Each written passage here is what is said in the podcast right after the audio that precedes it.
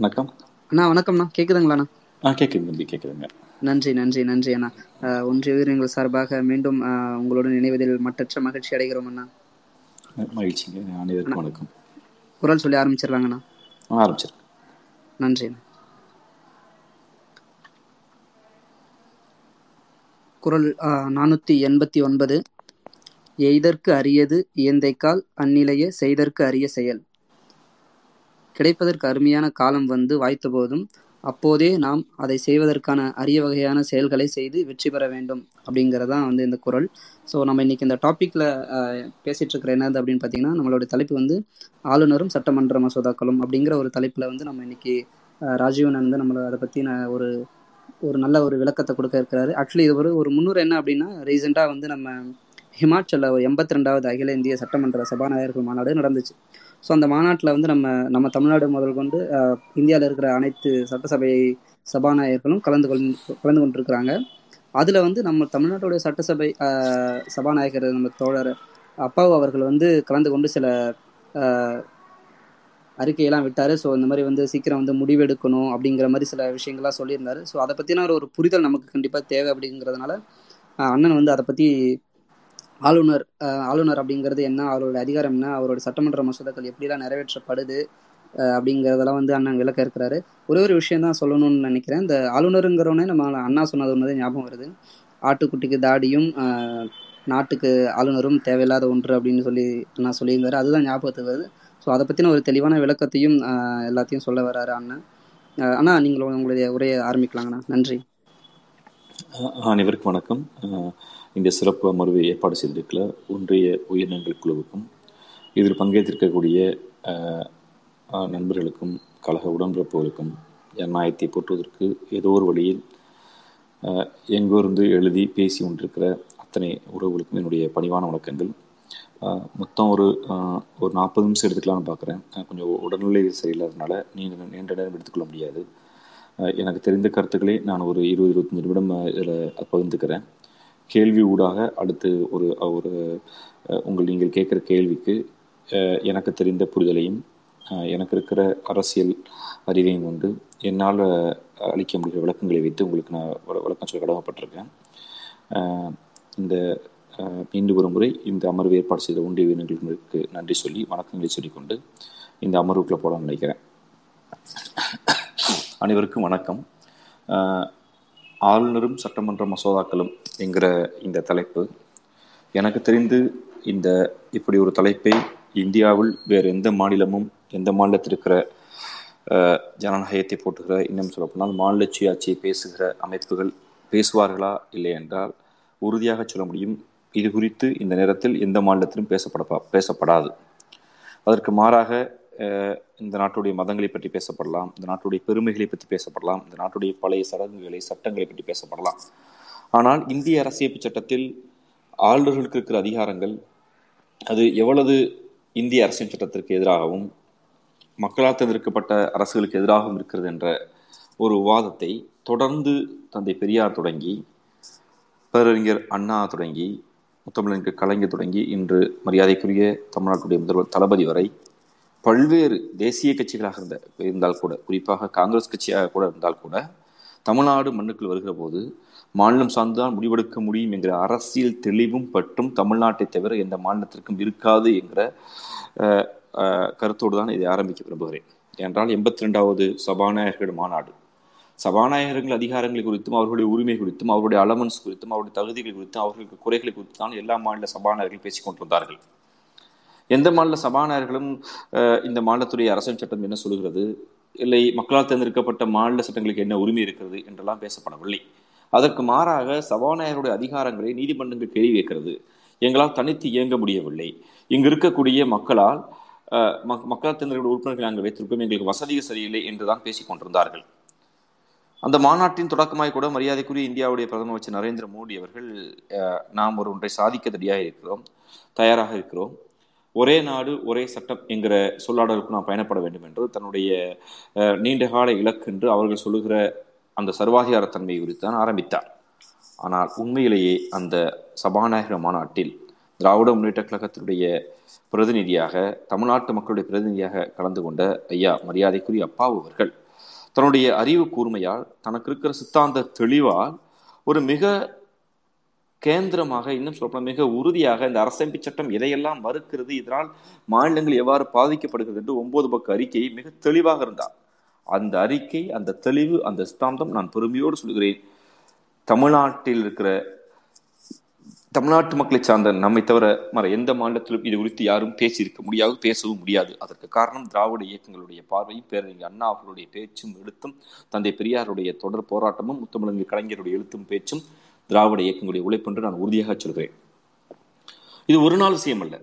பல நாள் பல்வேறு தருணங்களில் வாய்ப்பு கிடைக்கிற போதெல்லாம் திராவிட முன்னேற்ற கழகம் இந்த ஆளுநர் என்கிற பதவியும் அதற்கு அரசமைப்பு சட்டம் கொடுத்திருக்கிற அங்கீகாரத்து குறித்து பல்வேறு தருணங்களில் பேசிக்கொண்டு விவாதித்துக் கொண்டிருக்கிறது.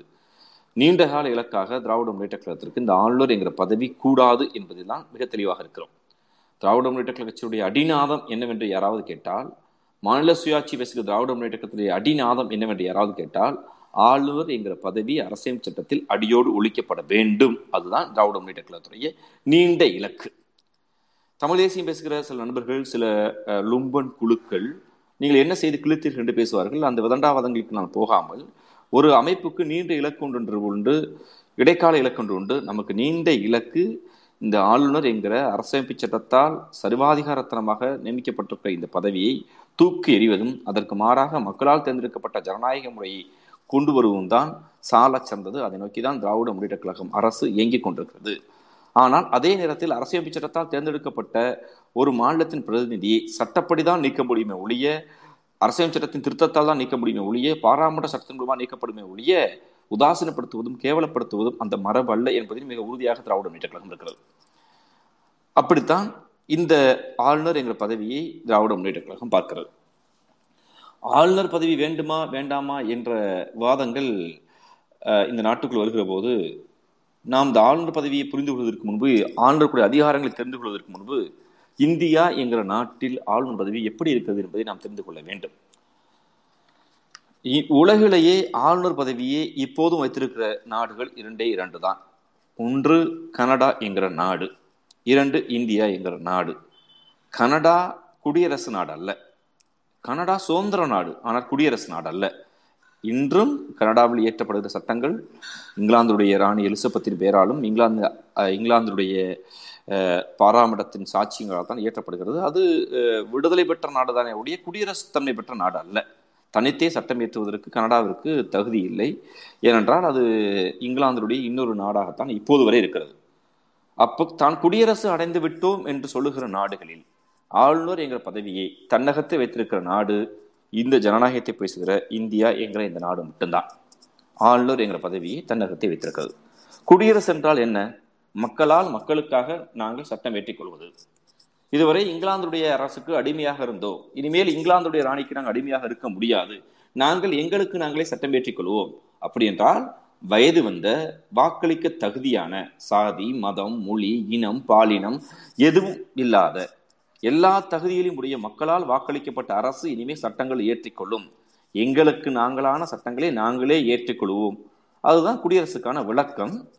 அதுதான் சுதந்திர நாளை நாம் ஒரு நாளை கொண்டாடினா கூட குடியரசு நாள் என்று ஜனவரி இருபத்தி ஆறை நாம் கொண்டாடுகிறோம். ஆயிரத்தி தொள்ளாயிரத்தி ஐம்பதாம் ஆண்டு இந்தியா இந்தியர்களுக்கு ஒரு சட்டத்தை ஏற்றுக்கொள்வதற்கு வல்லமை வைந்து விட்டது என்று ஒரு குடியரசு நாளை நாம் கொண்டாடுகிறோம். அப்படி குடியரசு நாளை கொண்டாடுகிற நான் மக்களால் தேர்ந்தெடுக்கப்பட்ட அரசுன்னு பிரதிநிதி என்று சொல்லுகிறேன்னா இந்தியாவிலேயே மக்களால் தேர்ந்தெடுக்கப்படாத ஒருத்தர் அரசமைப்பு சட்ட பதவியில் இருக்கிறார் என்றால் ஜனநாயக மாண்புக்கு எதிராக மக்கள் விரோதத்துக்கு எதிராக பழக்க வழக்கத்துக்கு எதிராக இன்னும் சொல்ல போனால் மக்களின் மனச்சாட்சியின் சொல்கிற ஜனநாயக இந்த மக்களாட்சி தத்துவத்திற்கு எதிராக இருக்கிற ஒரே ஒரு பதவி இந்த ஆளுநர் என்கிற பதவி தான் இந்த வாதம் அரசியல் சட்டத்தில் எவ்வாறு எடுத்துக் கொள்ளப்பட்டது? எப்படியெல்லாம் வாதிக்கப்பட்டது என்பதை நாம் நம்ம அதுக்குள்ளே போனோம் அந்த வரலாறு கொஞ்சம் எனக்கு கொஞ்சம் தெரியுங்கிறதுனாலே நான் வந்து அதை அது குறித்து உங்களோட கொஞ்சம் பகிர்ந்து கொள்ள விரும்புகிறேன். ஆயிரத்தி தொள்ளாயிரத்தி நாற்பத்தொம்போது ஜூன் மாதம் ஒன்றாம் தேதி அந்த பாராளுமன்ற வாதங்கள் இருக்கிற போது மகாவீர் தியாகி அவர்கள் உள்ளே பேசுகிறார். மகாவீர் தியாகி என்பவர் அப்போதைக்கு பாராளுமன்ற உறுப்பினர் பேசுகிறார். மத்திய அரசின் கொள்கைகளை வலியுறுத்தி அதை பாதுகாக்கிற ஏஜெண்டாக அல்லது ஏஜென்சியாக இருக்கிறவர் தான் கவர்னர். மத்திய அரசுடைய கொள்கைகளை வலியுறுத்தி அதை பாதுகாக்கிற ஏஜென்ட் அல்லது ஏஜென்சியாக இருப்பவர் தான் கவர்னர். இப்படித்தான் இருக்க முடியும் அப்படிங்கிறாரு. அதே அதே மாதம் அதே ஆண்டு ஒரு ஒரு ஒரு நாள்களுக்கு முன்பு அதே ச- பாராமன்றத்தில் இந்த ஆளுநர் என்கிற பதவி இந்த நாட்டுக்கு நடைமுறைக்கு வந்தால் இந்த நாடு எப்படி இருக்கும் என்பதற்கு மரியாதைக்குரிய அன்றைய பாராமன்ற உறுப்பினர் விஸ்வநாத் தாஸ் அவர்கள் விஸ்வநாத் தாஸ் என்கிற பாராமன்ற உறுப்பினர் சொல்கிறார் இதுதான் மிக முக்கியமாக ஜனநாயகத்தில் பார்க்கிற கூறாக பார்க்கிறேன். ஆயிரத்தி தொள்ளாயிரத்தி நாற்பது நாற்பத்தொன்பது அப்போது திராவிட முன்னேற்ற கழகத்து உறுப்பினர்கள் இந்தியாவுடைய பாராமன்றத்தில் அங்கம் வகிக்கிற வாய்ப்பில்லை. திராவிட கழக மரியாதைக்கு தந்தை பெரியார் அவர்கள் இந்திய விடுதலை குறித்து கேள்வியும் ஜனநா ஜனநாயக மரபு உரி- முறை குறித்து கேள்வியும் கடுமையான விமர்சனத்தை வைத்துக் கொண்டிருந்த காலகட்டம் அது. அப்போது உள்ளே பேசிய விஸ்வநாத் தாஸ் அவர்கள் பேசுகிறார் ஜனநாயகமும் சர்வாதிகாரமும் ஒன்றாக பயணிக்க முடியுமா? கேள்வி கேட்கிறார். ஒரு இடத்துல ஜனநாயகமும் சர்வாதிகாரமும் ஒன்றாக பயணிக்க முடியுமா? நம்ம ஜனநாயக நாடுன்னு சொல்றோம். சர்வாதிகார நாடு இல்லைன்னு சொல்றோம். அப்ப எப்படி ஒன்னா பயணிக்க முடியும்? அப்ப உடனே அங்க இருக்க உறுப்பினர்கள்லாம் கேட்கறாங்க எங்க ஒன்னா பயணிக்குது? நீங்க எடுத்துக்காட்டுவீங்களாங்கிறார். நீங்க வந்து எடுத்துக்காட்ட முடியுமா? அப்படின்னு கேட்கிறார் அந்த சபையில பேசும்போது மரியாதைக்குரிய ஆர்எஸ்எஸ் உடைய பவுண்டராக இருக்கிற ஒருத்தர் ஆறு ஆயிரத்தி தொள்ளாயிரத்தி இருபத்தி ஐந்துல ஜனசங்கம் ஆரம்பிக்கப்பட்ட போது மூன்று உறுப்பினர்களாக இருந்த கே ஏ முன்சி என்பவர் இந்தியாவுடைய முதல் உணவுத்துறை அமைச்சர் அவர். ஆர்எஸ்எஸ் உடைய மூ மூல நாயகன் ஆதர்ச நாயகனாக இருந்தவர். அவர் அவர் தான் இந்த கேள்வி கேட்கப்படுகிற போது மரியாதைக்குரிய விஸ்வநாத் தாஸ் அவர்கள் வைக்கிறார். அந்த வாதம் தான் இதுவரை வரலாற்று சிறப்புமிக்க வாதமாக பார்க்கப்படுகிறது. அவர் சொல்கிறார் மகாணங்களில் கால் விரல் நுனியிலிருந்து கழுத்து வரை ஒரு ஜனநாயகம் இருக்கிறது இருக்க போகிறது. அப்படி என்றால் அடிக்கால் நகம் முதல் முதல் கொண்டு கால் கை உடம்பு என்ற எல்லா பகுதிகளிலும் கழுத்து வரை ஒரு ஜனநாயகம் இருக்கிறது. ஆனால் கழுத்துக்கு மேல் சர்வாதிகாரம் இருக்கிறதுங்கிறார் இது எப்படி ஏற்றுக்கொள்ள முடியும்?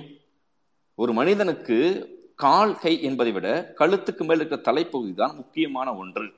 ஜனநாயக நாடு என்று பீத்திக் கொள்கிற நாம் அவன் வார்த்தை பயன்படுத்துகிறார். ஜனநாயக நாடுகள் என்று பறைசாற்றிக் கொள்கிற நாம் பீத்திக் கொள்கிற நாம் பெருமைப்படுகிற நாம் ஒரு நாட்டு அமைப்புக்குள் ஒரு நாட்டு அமைப்புக்குள் ஜனநாயகப்படி தேர்ந்தெடுக்கப்பட்ட மக்களை ஊராட்சி மன்ற தலைவர் சட்டமன்ற உறுப்பினர் மாநகர தந்தை மேயர் போன்ற பதவிகள் பாராமன்ற உறுப்பினர் முதலமைச்சர் பிரதமர் என்று ஜனநாயகப்படி தேர்ந்தெடுக்கப்பட்ட உறுப்பினர்களில் மாநிலம் என்று வருகிற போது ஒரு ஜனநாயகப்படி தேர்ந்தெடுக்கப்பட்ட ஒருத்தரை ஜனநாயகமே இல்லாமல் தேர்ந்தெடுக்கப்படவே இல்லாமல் வயது விரும்புவரை வயது வரை எந்த தகுதியும் திறமையும் இல்லாமல் குடியரசுத் தலைவரால் விருப்பத்தின் பேரில் தீர்மானிக்கப்படுவர் ஒருவர் கட்டுப்படுத்துவாரானால் இது என்ன ஜனநாயகம் என்கிறார். இது முக்கியமான ஒன்று ஊராட்சி மன்ற தலைவர் தொடங்கி சட்டமன்ற உறுப்பினர் வரை முதல்வர் வரை மக்கள் தேர்ந்தெடுக்கிறார்கள். மக்களால் தேர்ந்தெடுக்கப்பட்ட ஒரு சட்டத்தை ஆளுநர் நிராகரிக்க முடியும் என்றால் இது என்ன ஜனநாயகம்? நீங்கள் குடியரசு நாடு சுதந்திர நாடு என்று பீற்றிக் கொள்வதற்கு என்ன தகுதி இருக்கிறது என்று மரியாதைக்குரிய விஸ்வந்த் நாத் தாஸ் கேட்கிறார். இதுதான் அடிநாதம். ஜனநாயகப்படி ஒரு தேர்தல் நடக்குது? பல பேர் தேர்வு செய்கிறோம் ஒரு சட்டமன்ற சட்டத்தை அனுப்புது. தேர்ந்தெடுக்கப்படாத எந்த இடத்திலும் எலெக்டட் செய்யப்படாத குடியரசுத் தலைவரால் நியமிக்கப்படுகிற ஒருத்தர் ஒரு சட்டத்தை நிறுத்தி வைக்கிறார் என்றால் அவர் மரியாதைக்குரிய தற்போதைய ஆளுநர் ரவியாக இருக்கட்டும் இல்லை திராவிட முன்னேற்ற கழகத்தை சேர்ந்த ஒருவர் நாளை நாளை ஒரு நாள் ஒரு ஆளுநராக இருந்தால் உறுதியாக ஆளுநர் என்ற பதவிக்கு திராவிட முன்னேற்ற கழகம் போகாது போ அது உறுதியாக இந்த திராவிட முன்னேற்ற கொள்கை நாம் ஒரு ஒப்பீடுக்காக வைத்துக் கொடுக்கிறோம் இருந்தால் கூட அந்த ஆளுநர் பதவி ஜனநாயகமா என்றால் திராவிட முன்னேற்ற கழகம் உறுதியாக அது சர்வாதிகாரம் தான் என்கிற குரலில் வலுவாக நிற்கிறது நிற்கும். காரணம் நம்முடைய அடிப்படை விதி அது. அதைத்தான் விஸ்வநாத் தாஸ் அவர்கள் சொல்கிறார்கள் ஜனநாயகப்படி தேர்ந்தெடுக்கப்பட்ட அரசை சர்வாதிகாரப்படி உடம்பு முழுக்க ஜனநாயகம் இருந்து தலை மட்டும் சர்வாதிகாரமா ஆளுநர் இருக்காரு மக்களால் தேர்ந்தெடுக்கப்படாத ஒருத்தர் எப்படி இவ்வளவு செயலை செய்ய முடியும்னு கேட்கிறாரு? அமைதியாக இருக்காங்க. அதுக்கு மரியாதைக்குரிய அண்ணல் அம்பேத்கர்கள் அம்பேத்கர் அவர்கள் அதே அரசியல் சட்டத்தில் இந்த பதவி இங்கிலாந்தின் பதவியை போன்று என்கிறார். இங்கிலாந்து நாட்டிற்கு பதவியை போன்றிருக்காரு. அப்பதான் மரியாதைக்குரிய பிஸ்வந்த் தாஸ் அவர்கள் மரியாதைக்குரிய அம்பேத்கர் அவர்களை பார்த்து மிஸ்டர் அம்பேத்கர் நீங்க இதுல கொஞ்சம் தெளிவுபடுத்திக்கணும்னு நினைக்கிறேன். இங்கிலாந்தின் இளவரசர்களுக்கு மணப்பெண்ணை கூட தேர்ந்தெடுக்கிற உரிமை கிடையாது. நம்ம இப்ப பார்த்தோம் இங்கிலாந்துடைய இளவரசர் சார்லஸ் நினைக்க ஒரு பேர் எனக்கு சரியா ஞாபகம் இல்லை. ஒரு மணப்பெண்ணை தேர்ந்தெடுப்பதற்காக அரசு விதியை மாறி விட்டார் அரசு குடும்பத்துப்படி திருமணம் செய்து விட்டார். தன் விருப்பத்தைப்படி திருமணம் செய்து விட்டார் என்பதற்காக அவர் அரச குடும்பத்தில் நீக்கி வைக்கப்படுகிறார். மணப்பெண்ணை கூட தேர் தாமாக தேர்ந்தெடுக்க உரிமை கிடையாது அவர். அந்த நாட்டின் அரசு தான் முடிவெடுக்க முடியும். அப்படித்தான் அந்த நாடு இருக்கிறது. அதை போல் என்பதை நான் ஏற்றுக்கொள்ள முடியாது என்று அந்த அவையிலேயே பிஸ்வந்த் தாஸ் அவர்கள் குறிப்பிடார்கள். ஏன் இந்த வாதம் வருகிறது? இந்த வாதம் எதற்காக வந்தது? உடனே இங்கிருக்க இருக்க அறிவுஜீவிகள் குடியரசுத் தலைவரை போல்தான் ஆளுநர் என்கிறார்கள். தம்பிகளுக்கு நான் ஒன்றை சொல்லிக் கொள்ள போகிறேன் குடியரசுத் தலைவர் அதிகாரங்களைப் போல்தான் ஆளுநர் என்பதை மேலோட்டமாக அரசமைப்பு சட்டம் சொல்லும். ஆனால் மிக ஆபத்தான போக்கு இரண்டுக்கும் ஒரு வித்தியாசம் உண்டு. இரண்டுக்கும் ஒரு வேறுபாடு உண்டு. வித்தியாசம் என்று சொல்ல விட வேறுபாடு உண்டு. அது என்ன வேறுபாடு என்றால் குடியரசுத் தலைவர் தேர்தல் மூலம் தேர்ந்தெடுக்கப்படுகிறார். மறைமுக தேர்தல் மூலியமாக இந்தியாவுடைய மக்களால் தேர்ந்தெடுக்கப்பட்ட சட்டமன்ற உறுப்பினர்கள்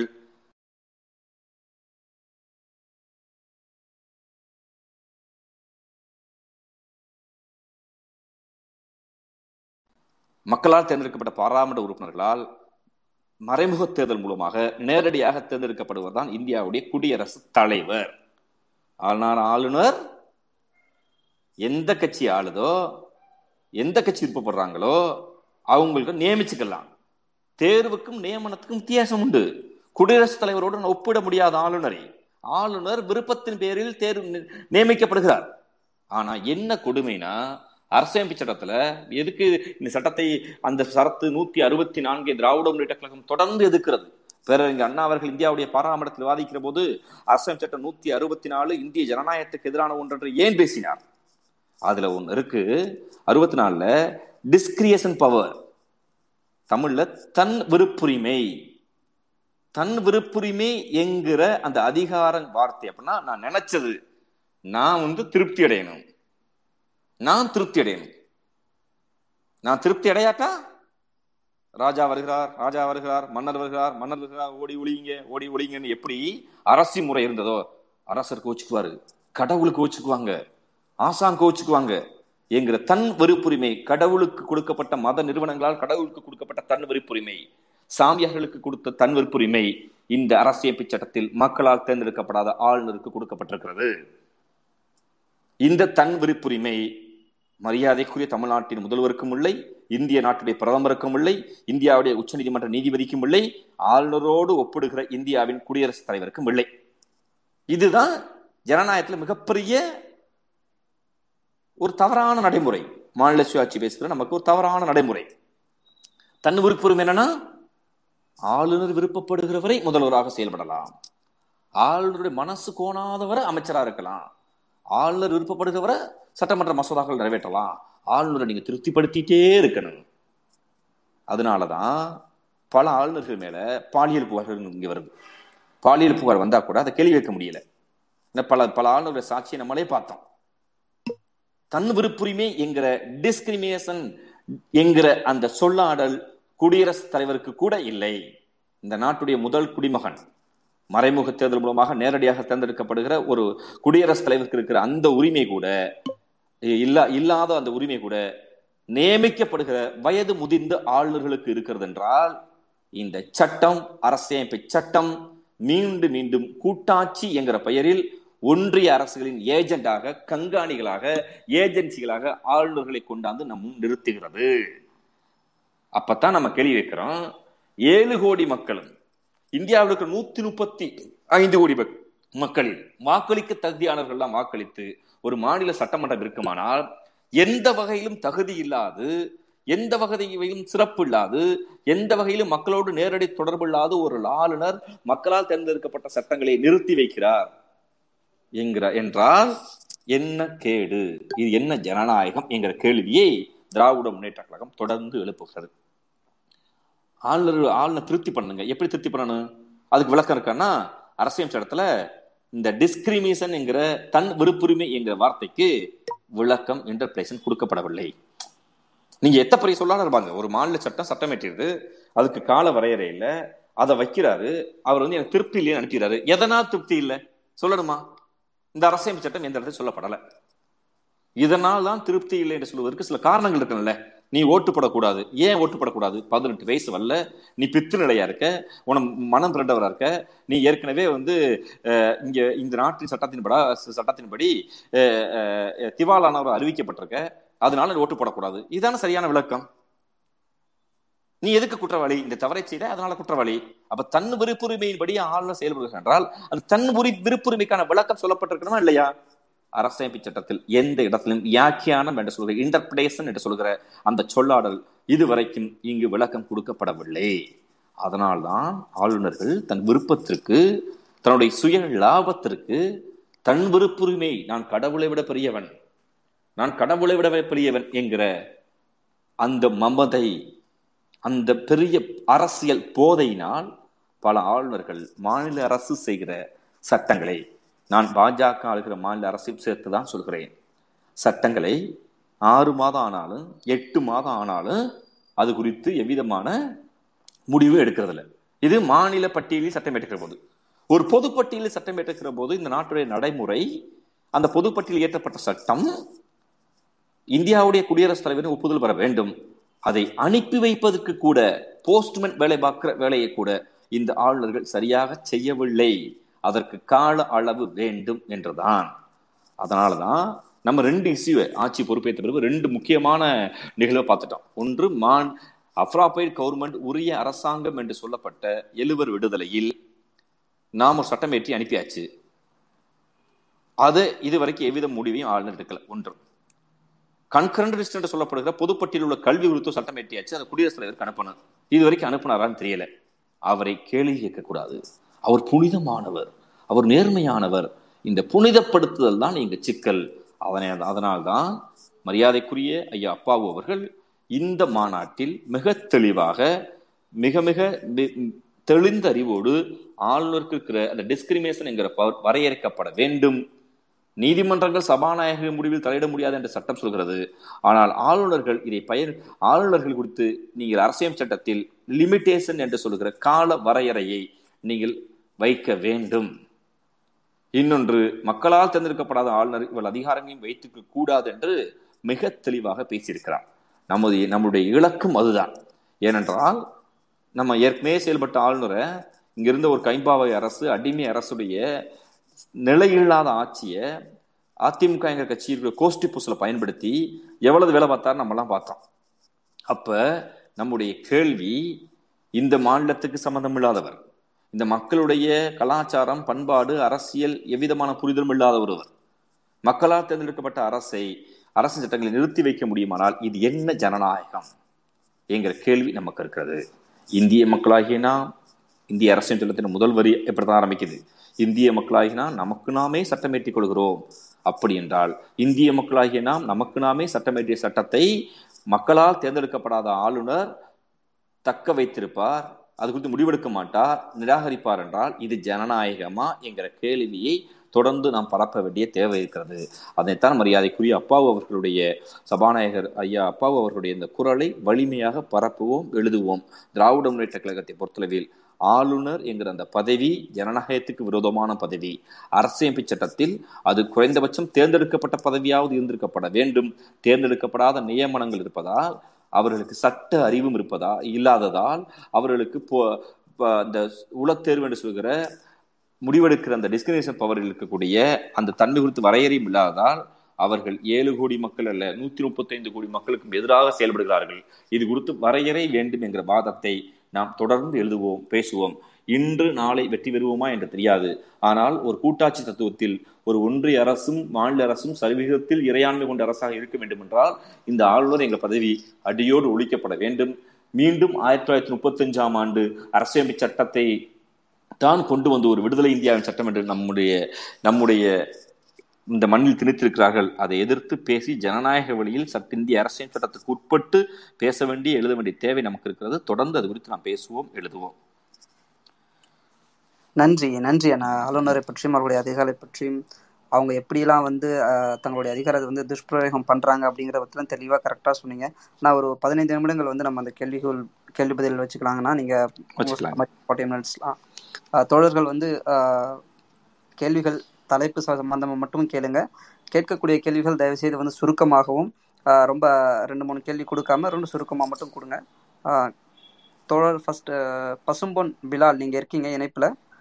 நீங்கள் உங்களுடைய கேள்வியை கேட்கலாம். தோழர் பசும்பொன் நீங்கள் இருக்கீங்க. பிலால்? சரி ஓகே. அடுத்து தோழர் கோவிந்த் நீங்க இணைப்புல தான் இருக்கீங்க. உங்களுடைய கேள்விகளை நீங்க கேளுங்க கோவிந்த்.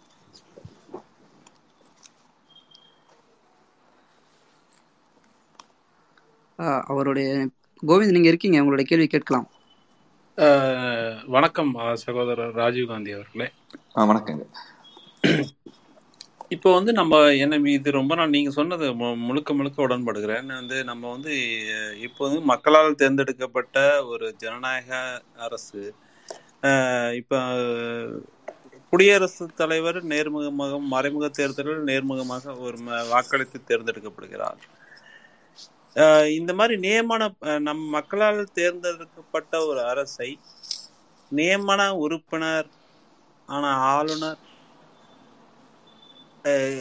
என்ற முறையில் கட் அவர் வந்து நமக்கு மேல உட்காந்துட்டு கண்ட்ரோல் பண்றது ஜனநாயக ஜனநாயகத்தை வந்து நம்ம சட்டப்படி தான் ஆளணும். ஜனநாயகத்தை இன்னும் வலுப்படுத்தணும் அப்படின்னு தான் நம்ம நினைக்கிறோம் அதே மாதிரி இந்த மாதிரி கோயிங் ஃபார்வர்டு வந்து இது எப்படி வந்து ஃபைன் டியூன் பண்ணி ஆப்டிமைஸ் பண்ணுறது தான் அப்படின்னு பார்க்கும்போது ஒரு நியமன பதவி அப்படின்னா ஒரு இவர் கவர்னர் வந்து நியமன பதவி அப்படின்னா பிரசிடென்ட்டும் நியமன பதவியா இருந்துட்டு போயிடலாமே. அப்போ பிரசிடென்ட் வந்து இந்தியாவுக்கு ரூல் ஒரு ஃபர்ஸ்ட் சிட்டிசனாக இருக்கும்போது அப்போ அந்த எலெக்ஷன் நடக்கும்போது என்னுடைய இது வந்து நீண்ட நாள் என்னோட மனசுலேயே ஓடிட்டு இருந்த ஒரு கேள்வி. பிரசிடென்ட் எலெக்ஷன் நடக்கும்போதே அந்த ஸ்டேட்டுக்குள்ள இல்லை த இந்தியா ஃபுல்லா இருக்கிற ஒரு ஒரு முப்பது ஸ்டேட் இருக்கா முப்பத்தி ரெண்டு ஸ்டேட் இருக்கா ஒரு ஒரு ஒரு ஆளுநர் கேண்டிடேட் இத்தனை பேர் செலக்ட் பண்ணி இவங்களுக்கும் அந்தந்த இவங்க ஓட்டு போடுங்க.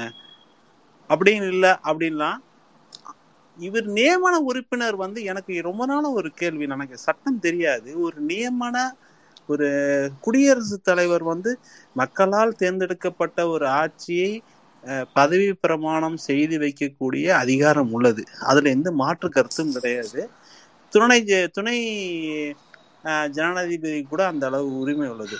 ஒரு நியமன உறுப்பினர் அவருக்கு எப்படி வந்து ஒரு ஜனநாயக இந்தியா போன்ற ஒரு ஜனநாயக நாட்டுல இப்ப நூத்தி அறுபது சீட் ஜெயிச்சு ஒரு டிஎம்கே ஒரு கட்சி வருது மக்களால் தேர்ந்தெடுக்கப்பட்டு மக்களை ஃபேஸ் பண்ணி ஒரு வர்றோம்.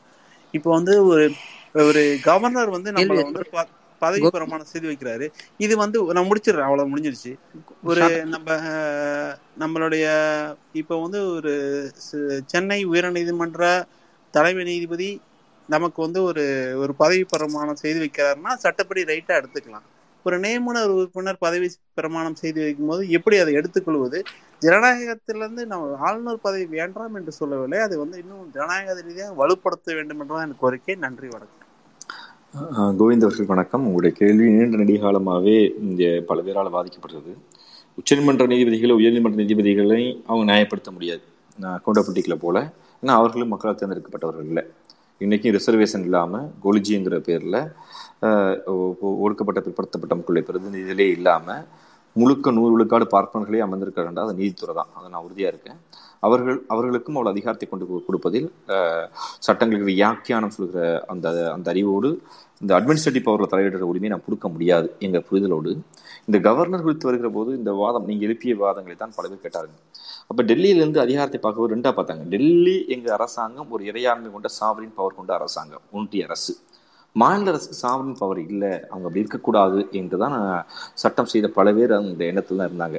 அதனால் வாதங்கள் இருக்கும்போது ஆயிரத்தி தொள்ளாயிரத்தி நாற்பத்தொம்போது மே முப்பத்தி ஒன்று நினைக்கிறேன் என்னுடைய தேதி சரியாக இருக்குமானால் மரியாதைக்குரிய அன்றைய இந்தியாவுடைய பிரதமர் ஜவஹர்லால் நேரு அவர்கள் மிக தெளிவாக இந்த வாதத்தை அவருக்கு தெரிந்த பதில் சொல்றார். தெளிவு தெளிவுங்கிறத அவருக்கான தெளிவு நமக்கான தெளிவு இல்லை நமக்கான விடுதலை இல்லை அவர் சொல்றாரு. என்ன சொல்றாருன்னா மாநில மக்களால் தேர்ந்தெடுக்கப்படும் கவர்னர் வலிமை மிகுந்த ஜாம்புவானாக மற்ற நீ கேட்டீங்கல்ல மாநில மக்கள் தேர்ந்தெடுத்தா என்ன அப்படின்னு மாநில மக்களால் தேர்ந்தெடுக்கப்பட்ட கவர்னர் வலிமை மிகுந்த ஜாம்புவானாக மத்திய அரசு கட்டுப்படாமல் மத்திய அரசை கேள்வி கேட்க முடிந்தால் நாம் என்ன செய்வது என்கிற அச்சம் இருக்கிறது. மக்களால் தேர்ந்தெடுக்கப்படும்னா இங்கே ரவி ஐயா மரியாதைக்குரிய மாண்பு உருந்திய ஆளுநர் ரவி அவர்களோ பன்லா பன்வரிலா புகவித்து கொண்டவர்களோ இந்த மக்களுக்கு சம்மந்தம் இல்லாத நம்ம தேர்ந்தெடுக்க மாட்டோம். மக்களுக்கு சம்மந்தமான ஒருத்தர் தான் தேர்ந்தெடுப்போம். அப்போ மக்களுக்கு சம்பந்தமான ஒரு தமிழ்நாட்டில் பிறந்த ஒரு தான் நம்ம தேர்ந்தெடுக்கிறோம்னா அப்ப என்ன ஆகும் அவர் தமிழ்நாடு நலன் சார்ந்து மக்கள் நலன் சார்ந்திருப்பாரு. அதனாலதான் கொள்ளைப்புறத்தின் வழியாக ஆட்சி தக்க வைப்பதற்கு கண்காணி வேலை வைப்பதற்கு மாநிலத்துக்கே தொடர்பில்லாத ஒருத்தர் நியமிக்கிறாங்க. இப்ப மாநிலத்தில் இப்ப வேற ஒரு மாநிலத்துக்காரங்க இங்கே வந்து போட்டி போட்டால் மக்கள் ஓட்டு போட மாட்டாங்க. அப்போ மக்களால் தேர்ந்தெடுக்க முடியாது. குடியரசு ஒரே நாடுன்னு கொண்டு வந்துருவாங்க. அப்போ ஆளுநர் பதவி இங்க தேவையில்லாத ஒன்றுதான். ஒரு அடிஷ்னல் லக்கேஜ் மாதிரி தான் அது இங்கே இங்கே பயன்படுத்தப்படுது. அதனால தான் திராவிட முன்னேற்ற கழகம் தெளிவாகவே மக்களால் தேர்ந்தெடுக்கப்படாதவர்களுக்கு எவ்விதமான உரிமை இல்லை. இப்போ ஒன்றிய அரசுக்கு அன்று ஆண்ட ஆட்சியாளர்களுக்கு என்னன்னா அப்போ அந்த மாநில மக்களால் தேர்ந்தெடுக்கப்பட்ட அவர் ஒரு ச- ஒரு சர்வ வல்லமை புரிஞ்சுட்டா மாறுவார். ஒருவேளை முதலமைச்சரும் ஆளுநர் ஒன்றா நின்றுட்டாங்கன்னா என்ன செய்யறது? அப்போ அவங்க ஒன்றிய ஒன்றிய சேர்த்து கேள்வி கேட்பாங்க. அதனால நம்ம வந்து இப்படி இப்படி யோசனை வச்சிடலாம் நம்ம. அவங்க வந்து இங்கே ஒன்றிய அரசால் நியமிக்கப்படுவதாக வச்சுக்கலாம்னு அந்த ஜனநாயக விரோத மரபை கொண்டு வந்திருக்காங்க. இதை எதிர்த்து தான் தொடர்ந்து பேசி எழுதி இவருடைய தேவை நமக்கு இருக்கு. மக்க இதுதான் இந்த இந்த நாட்டுடைய மிகப்பெரிய ஜனநாயகத்தின் கேடாக நான் பார்க்குறேன். அதனால தான் மா கூட்டாட்சி தத்துவங்கள் இங்கு ஃபெயிலியர் ஆகுது. நம்ம பேச சமூக நிதிகளை விருப்பப்படி சட்டம் செய்ய முடியவில்லை. அரசியல் சட்டம் வந்து ஒரு ஒட்டையாட்சி தன்மையோடு இருக்கிறது என்கிற தொடர்புட்ட சட்டம் வச்சுக்கிட்டே இருக்கணுமா நன்றி நன்றி அண்ணா. பாக்டீரியா உங்களுடைய ஸ்பீக்கர்ல இருக்கீங்க. உங்களுடைய கேள்விகளை நீங்க கேட்கலாம். அண்ணா வணக்கங்க.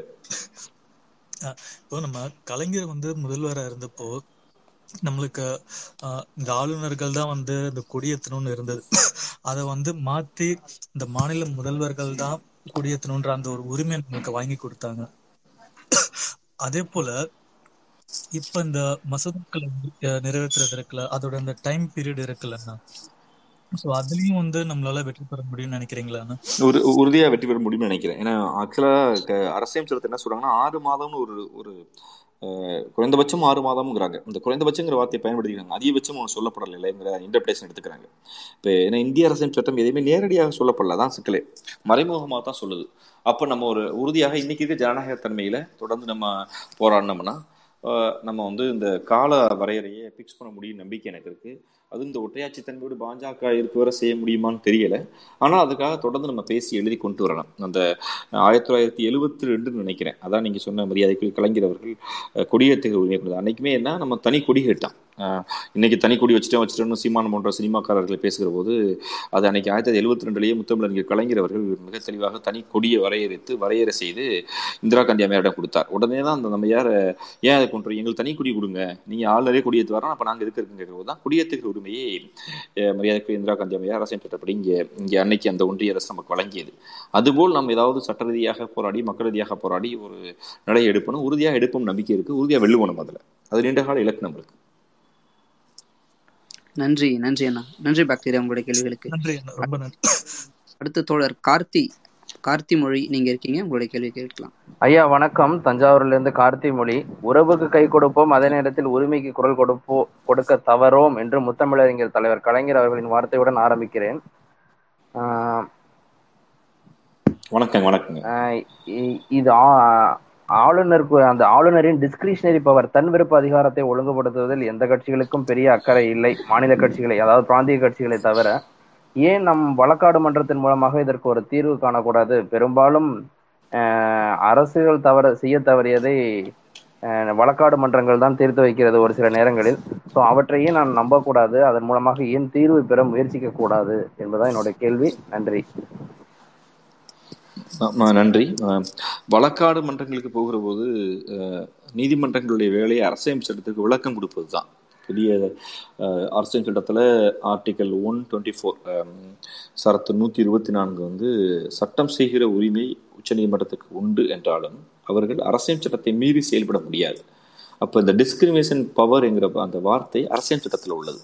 அப்போ அரசியல் சட்டத்திலிருந்து அந்த வார்த்தையை எடுப்பது தான் சரியாக இருக்கும். எப்போ எடுக்க முடியும். மெஜாரிட்டி கொண்ட ஒரு பெரும்பான்மை மாநில கட்சிகள் இந்தியாவுடைய பாராமலத்தை ஆளுகிற போது ஒரு மாநில சித்தாந்த கூட அன்னைக்கு மரியாதைக்குரிய மறைந்த பிரதமர் ஐயா விபி சிங் போன்றவர்கள் எல்லாம் இருந்தபோது அந்த முயற்சி எடுக்கப்பட்டது. அதுபோல் வாதம் எடுக்கப்பட வேண்டும். அது மாநில கட்சிகள் ஆட்சிக்கு வருகிற போது தான் அது நம்முடைய மிகப்பெரிய குறை என்னன்னா இன்னைக்கும் பார்க்குறோம் பட்டம் படித்த டாக்டர் எல்லாம் மாட்டு சாணத்தை திண்டுனா உடம்பு நல்லா இருக்குன்னு அப்புறம் சங்கிகள் வட இந்திய சங்கிகளோடு சேர்ந்து வாழ்கிற நிலைமை நமக்கு இருக்கு. நம்ம நம்ம ஒரு பக்கம் போனோம் நம்ம ஜனநாயக பக்கம் போனா அவன் பிற்போக்கு பக்கத்துல போறான். நம்ம மதங்கள் வேண்டாம்னு சொன்னா அவன் வந்து மதம் தான் அடிப்படைங்கிறான். நம்ம சாதி வேணாண்டா சாதி தான் அடையாளங்கிறான். நம்ம எதையும் பெருமைக்காக பேசாதரா உரிமைக்காக பேசுனா நம்ம அவங்க வந்து இதில் பெருமைங்கிறான். அதோடைய வெளிப்பாடு இங்கோட பல பல ப- ப- அது- சண்டை போடுற கட்சியெல்லாம் வந்துருச்சு. ஒரு விடுதலை உணர்வுக்கு சண்டை போடாமல் இப்போ ஒரு உரிமைக்காக சண்டை போடாமல் காலாண்டருக்கு காலாண்டருக்கு சாதி பெருமை மதப்பெரும் பேசுகிற கட்சியெல்லாம் இங்கே வந்துருச்சு. அப்போ இந்த கருத்துருவாக்கம் கொண்ட மனிதர்கள் இந்தியாவில் அதிகமாயிட்டாங்க. இந்த மக்கள் விரோத கருத்துருவாக்கத்தில். அப்போ அந்த மக்கள் விரோத கருத்துருவாக்கத்தை நம்ம உருவாக்கி ஒரு இந்தியாவுடைய அரசியல் சட்டத்தில் இருக்கக்கூடிய நூற்றி அறுபத்தி நாலு சரத்து நூற்றி அறுபத்தி நாலு படி ஆளுநருக்கு இருக்கக்கூடிய தன்விருப்புரிமைங்கிற வார்த்தையை நம்ம போராடி அரசியல் சட்டம் தான் திருத்த முடியும். அது அரசியல் சட்டத்தை மற்றபடி நீதிமன்றத்துக்கு போனால் நீதிமன்றம் இருக்கிற சட்டங்களுக்கு தீர்வு கொடுக்கும். அவ்வளோதான் இன்டர்பிரேஷன் ஆஃப் லா தான். மற்றபடி புது சட்டம் செய்ய முடியாது. வியாக்கியானம் செய்ய முடியாது அவங்களால. அப்போ நம்ம பாராமன்ற அதிகாரம் தான். பாராமன்ற அதிகாரத்திற்கு உள்ளே இருந்து சண்டை போடுவதும் பாராமன்ற அதிகாரம் மூலியமாக அரசியல் சட்டத்தை திருத்துவது தான் ஒரே வழி. அதை நோக்கி தான் நான் நம்ம நகர நான் நினைக்கிறேன். நன்றி நன்றி அண்ணா. நன்றி அண்ணா எனக்கு ஒரு சின்ன ஒரு கேள்வி இருக்கு. இப்போ ரீசெண்டா இப்போ பாண்டிச்சேரியில வந்து நம்ம கிரண்படி அவங்க என்னென்ன ஒரு அட்டுழியம் பண்ணாங்க அதை எதிர்த்து நம்ம நாராயணசாமி வந்து தர்ணா போராட்டம்லாம் பண்ணாப்புல எந்த ஒரு சட்டமும் நிறைவேற்ற முடியலன்னு சொல்லி நிறைய போராட்டங்கள் பிரச்சனைகளை பார்த்தோம். இப்போ நம்ம தமிழ்நாட்டில் வந்து இப்போ இப்போ முன்ன இருந்த பன்வாரிலாலா இருந்தாலும் சரி இப்போ இருக்கிற ஆர் என் ரவியா இருந்தாலும் சரி இப்போ அந்த எழுவர் விடுதலைக்கு பத்தி நம்ம நம்ம தமிழ்நாட்டுடைய இப்போ நிலைமை என்ன என்ன மாதிரியான முன்னெடுப்புகள் அவங்க எடுப்பாங்க? இன்னும் வந்து அவங்க அதுக்கான ஒரு முன்னெடுப்புகள் எடுப்பாங்களா? இல்லை நம்ம வந்து திருப்பி வந்து அதை பத்தி ஏதாவது ஒரு போராட்டம் சம்பந்தமா ஏதாச்சும் போகணுமா? இல்ல இது இதுக்கான ஒரு சொல்யூஷன் தான் என்ன இந்த எழுவர் விடுதலைக்காக ஆளுநர் மௌனம் காப்பது. இப்போ அரசியல் சட்டத்தை பொறுத்தவரை நம்ம எப்படி எப்படி இருக்குன்னா மூணு வகையான அரசுகள் இங்கே இருக்கு. அஹ் அஹ் நான்கு வகை அரசு. ஒன்று ஒன்றிய அரசு. அதை தவிர்த்து இந்த மாநிலங்கள் இருக்கும்போது ஒன்று கவர்னர் பதவியை கொண்ட முதலமைச்சர் அதிகாரங்களை கொண்ட மாநிலம். தமிழ்நாடு கேரளா ஆந்திரா கர்நாடகா போன்ற மாநிலங்கள். இன்னொன்று கவர் லெப்டினன்ட் கவர்னர் என்று சொல்கிற துணைநிலை ஆளுநர்களை கொண்ட முதலமைச்சரை கொண்ட மாநிலங்கள். பாண்டிச்சேரி கோவா வந்து முழுமையான மாநிலம் ஆயிடுச்சு டெல்லி முழுமையான மாநிலம் ஆயிடுச்சு ட டயூ டாமன் போன்ற சில பகுதிகள் இருக்குது இவங்கெல்லாம் என்னன்னா வந்து இப்போ இவங்களுக்குலாம் என்னென்னா லெப்டினன்ட் கவர்னர் அதாவது துணைநிலை ஆளுநர்களுக்கு அதிகாரம் சட்டமன்றத்துக்கு இல்லை. நேரடியாக மக்களால் தேர்ந்தெடுப்பட்ட முதலமைச்சர் இருந்தால் கூட அரசின் சட்டத்தின்படியே துணைநிலை ஆளுநருக்கு தான் அதிகாரம் இருக்கு. ஏன்னா ஒன்றிய அரசுடைய பகுதி அது. நேரடியாக மாநிலத்தின் பகுதி அல்ல. அந்தமான் லட்சத்தீவு இப்போ லடாக் போன்ற பகுதிகளெல்லாம் சட்டசபையே இருக்காது. அவங்க சரியாக ஆஃபீஸர்ஸ் நேரடியான ஒன்றிய அரசுடைய ஆஃபீஸர்ஸ் இருந்தாங்க கவர்னர் பதவி சூழல் பயன்படுத்தப்படாது. இப்போ நிர்வாகம் வந்து மூன்று வகையாக இங்கே பிரிக்கப்பட்டிருக்கு. அப்போ நம்ம பாண்டிச்சேரியோடு எப்போவுமே ஒப்ப- ஒப்பிட முடியாது ஒப்பிடவும் கூடாது. அங்கு சபாநாயகருக்கு அதிகாரம் இல்லை லெப்டினன்ட் கவர்னருக்குரிய துணைநிலை ஆளுநர் தான் அதிகாரம். ஆனால் இங்கே வந்து அமைச்சரவை தான் அதிகாரம். அப்போ நம்ம வந்து நமக்கு சில இது இருக்கிற வாய்ப்புகளை பயன்படுத்தலாம் எப்படி வாய்ப்புகளை பயன்படுத்தலாம்னா இந்த கன்கரண்ட் ரெஜிஸ்டர் சொல்கிற பொதுப்பட்டியல் இருக்கக்கூடிய ஒன்றை உறுதியாக குடியரசு ஒப்புதல் கொடுக்கணும். அதுக்கு தான் நம்ம போராடுறோம். நீதிமன்றத்துக்கு போகிறோம் நம்ம பாதிக்கப்படுறதுனால டேட்டாஸ் தரவுகளை நமக்கான அதுக்கான பொலிட்டிக்கலியாக இருக்கிற கூடிய தரவுகளையே நம்ம சோசியலி எக்கனாமிக்கலி எப்படி இதனால் நீட்டினால் பாதிக்கப்பட்டோம் என்று இப்போ சில இதெல்லாம் வந்து இந்த நீட்டு குறித்தான சட்டங்களை ஏற்றுகிற போது மசோதாவை நியாயப்பூர்வமாக நான் ஒன்று ஒரு அறிக்கை கொடுத்துருக்கேன் அது ஒன்றிய அரசு பட்டியல். அப்போ குடியரசுத் தலைவர் தான் முடிவு பண்ணணும். ஆனால் அந்த எழுவர் விடுதலை என்பது மாநில அரசு தொடர்புடையது. அப்போ இதை இதுக்கு வந்து அவர் உறுதியாக நிராகரிக்கணும். நிராகரிச்சிட்டாருன்னா நம்ம அடுத்த சட்டத்தை ஏற்றிடலாம். ஆளுநர் ஒரு சட்டத்தை நிராகரிப்பராயின் இரண்டாவது முறை சட்டம் இயற்றப்பட்டால் அந்த சட்டம் செல்லுபடியாகும். அது ஒரு அரசியல் சட்டத்தில் நமக்கு கூடக்கூடிய வாய்ப்பு. ஆனால் நிராகரிக்காமல் காலம் தாழ்த்துக்கிறதுக்குல அப்போ எங்களுக்கு வரையறை இல்லை எங்களை ஃபோர்ஸ் பண்ண முடியாங்கிறதுக்குல அதுதான் இங்கே சிக்கலாக இருக்குது ஏன்னா இந்திய இந்திய அரசியல் சட்டத்தில் ஒரு மாநில பட்டியலில் உள்ள ஒன்றை மாநில அரசு சட்டமேற்றுமாயின் ஒரு முறை ஆளுநர் நிராகரித்தாரானால் இரண்டாவது முறை சட்டம் இயற்றினால் உடனடியாக அது செயலுக்கு வந்துவிடும். ஆளுநர் ஒப்புதல் தேவையில்லை. அதான் சட்ட நடைமுறை. ஆனால் நிராகரிக்காமல் பெண்டன்சி வைக்கிறதுக்குல நீண்ட கால காத்திருப்பு. அதுதான் மரியாதைக்குரிய ஐயா அப்பாவு அவர்கள் தெளிவாக குறிப்பிடுகிறார். என்ன காரணம் சொல்லுங்க? ஏன் காத்திருக்க வைக்கிறீங்க? சொல்லுங்கிறார் குடியரசுத் தலைவர்கிட்ட கேட்கறது நீங்க நிராகரிச்சீங்கன்னா நியாயமான காரணங்களை சொல்லுங்க. மக்களால் தேர்ந்தெடுக்கப்பட்ட மக்களுக்கு நாங்க சொல்லணும் அதை. இங்க கேட்பது வரையறை. அப்போ அரசியல் பொதுவாக ஒரு சட்ட மசோதாவை ஆறு மாதம் வைத்துக் கொள்ளலாம் என்று உச்சநீதிமன்றங்கள் சில இடங்களில் சொல்லுது. ஆனால் அது குறைந்தபட்சம் தான் ஆறு மாதம் எங்குது அதிகபட்சங்கள் வரையறை இல்லை. அப்போ போக போக தான் ஜனநாயக மரபுபடி நாம் அதை போராடி இல்லை என்றால் அரசியல் சட்டங்களில் கால வரையறை வைக்க வேண்டும் என்ற ஐயா அப்பாவு போன்ற கோரிக்கைகள் வலுப்பெற வேண்டும் அது விவாதிக்கப்பட வேண்டும். அந்த விவாதிச்சு கால வரையறை வச்சாதான் நம்மளால் அதை வெல்ல முடியும்னு நினைக்கிறேன். எழுவர் விடுதலை பொறுத்தவரை உறுதியாக நாம் வெல்லுவோம். ஆனால் காலம் தான் தீர்மானிக்க முடியாது. ஆனால் அது நமது அதிகாரம். அவர்கள் எந்த காரணம் தான் சொல்லலாம். ஏற்கனவே உச்சநீதிமன்றம் எழுவர் விடுதலை குறித்து மிக தெளிவாக தீர்ப்பு விட்டது மாநில அரசு தான் முடிவு செய்ய முடியும் என்று சொல்லிவிட்டது. அதனால் நம்ம உறுதியாக அதில் வெல்லுவோம். இந்த கால வரையறை தான் பிசிக்கலாக இருக்கு. நன்றி நன்றி அண்ணா.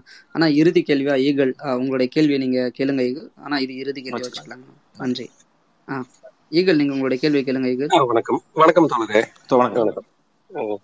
இப்ப அறிஞர் அண்ணா சொன்னாருங்க ஆட்டுக்கு தாடியும் நாட்டுக்கு கவர்னரும் தேவையில்லைன்னு. ஏன்னா இப்ப அது வந்து நாம யோசிக்கும் போது எல்லாமே வந்து கட்சி சார்பா ஒரு தேர்தல் தோ தோல்வி அடைஞ்சவங்க அல்லது ஒரு வழக்கு பெரிய வழக்குல இது பண்ணவங்க அந்த மாதிரி கொடுத்துட்டு இருக்காங்க. அதை விட்டுறலாம். அதை நான் பேச வேணாம். அது இன்னொன்னு நாள். ஒரு முக்கியமான விஷயம். மாதம் ஃபுல்லாமே நடக்கிற ஒரு சட்டமன்ற கூட்டத்தொடர் சம்பந்தப்பட்டதோ அல்லது நம்ம செஞ்ச திட்டங்கள் பத்தியோ அதை வந்து மாதம் மாதம் கவர்னர்கிட்ட தலைமைச் செயலாளர் அறிக்கை இது பண்றாரு. அது மாதிரி இப்ப நாம கொடுக்கற திட்டங்களுக்கோ அல்லது நாம தீர்மானம் நிறைவேற்றுறதுக்கோ ஏன் அவங்கள நம்ம ப்ரெஷர் பண்ண முடியாது? அது அது நம்ம மறுபடியும் ஏதாவது பண்ண முடியுங்களா? அப்படிங்கிறது. ஏன்னா அது நாம எல்லா ரெக்கார்டுமே நம்ம சப்மிட் பண்றோம். மாசம் மாசம் ஸ்டேட் செக்ரட்டரி போய் அவர் பாக்குறாரு. அதுக்குண்டான அறிக்கைகள்லாம் சப்மிட் பண்றாரு.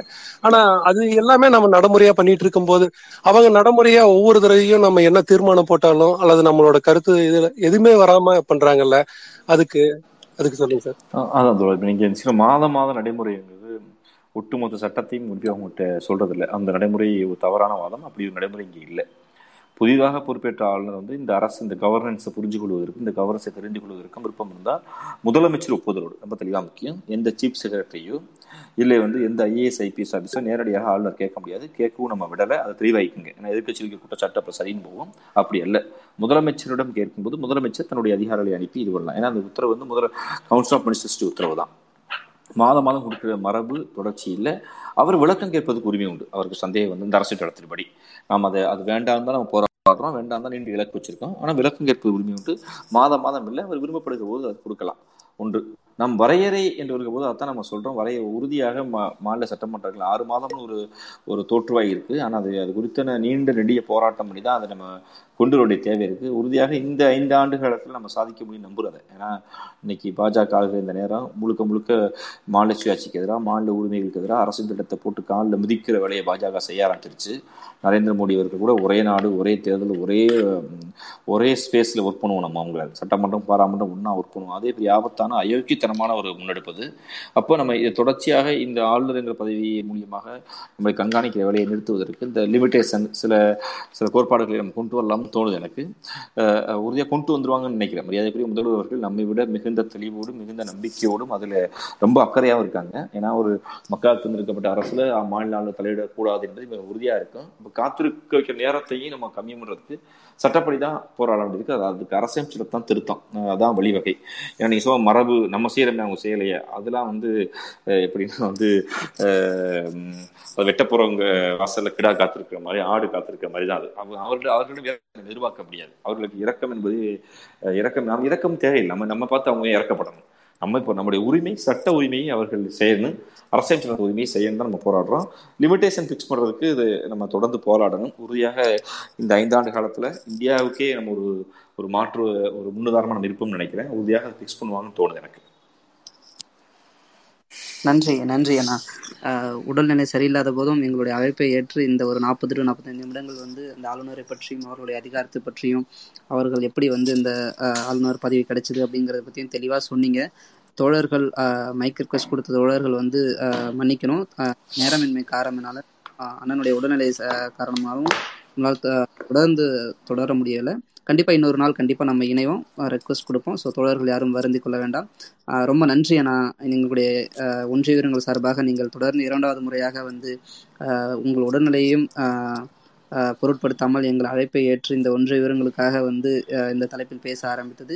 இது தொடக்கமே இன்னும் நம் தொடர்ந்து இதை பற்றி இது இது சம்பந்தமாகவோ அல்லது வேறு தலைப்புகள் சம்பந்தமாகவோ வந்து உங்களுடன் உரையாட அவளுடன் காத்திருக்கிறோம் அண்ணா.